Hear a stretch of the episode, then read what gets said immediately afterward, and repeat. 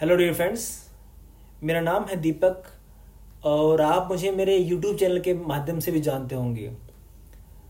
तकरीबन चार साल पहले मैंने मेरा यूट्यूब चैनल स्टार्ट किया था और उसी दौरान मैंने यूपीएससी की मेंस के लिए मेंटरिंग और इवेल्यूशन का काम भी स्टार्ट किया था।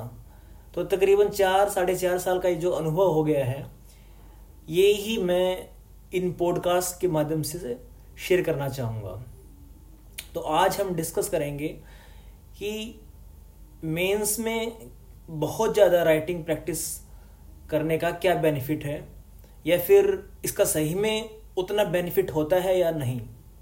बहुत ज़्यादा प्रैक्टिस करने से मेरा जो सेंस है वो है कि बहुत ज़्यादा टेस्ट सीरीज़ लिख लेना अटेम्प्ट कर लेना, उसका कितना रोल है।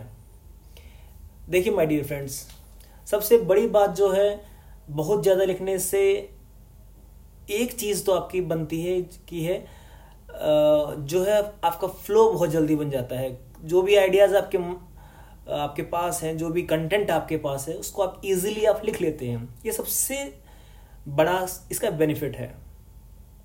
लेकिन यहाँ पे इसकी शॉर्टकमिंग क्या है कि बहुत ज़्यादा लिखने, एक लेवल आने के बाद उसका इतना इफ़ेक्ट नहीं होता है।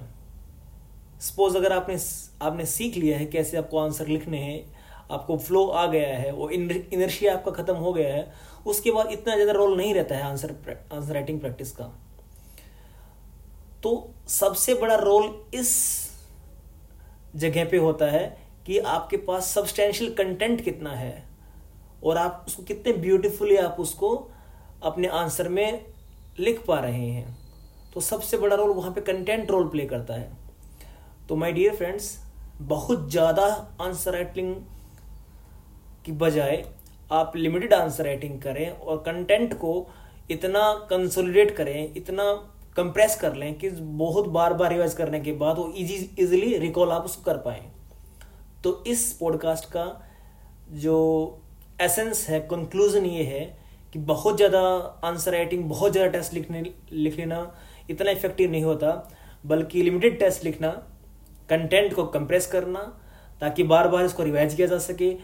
इतना रिवाइज किया जा सके कि बहुत बहुत जल्दी से आप उन चीज़ों को, उन फैक्ट्स को, उस कंटेंट को रिलेवेंट कंटेंट को आप रिकॉल कर पाएँ और उसको अपने आंसर में लिख पाएँ। इसी से आपका आंसर और अच्छा बनेगा। तो इसी प्रकार के छोटे छोटे पॉडकास्ट मैं आपके लिए लेके आता रहूँगा ताकि आपकी मेंस की प्रिपरेशन और भी अच्छी होती रहे। Okay friends thank you thank you so much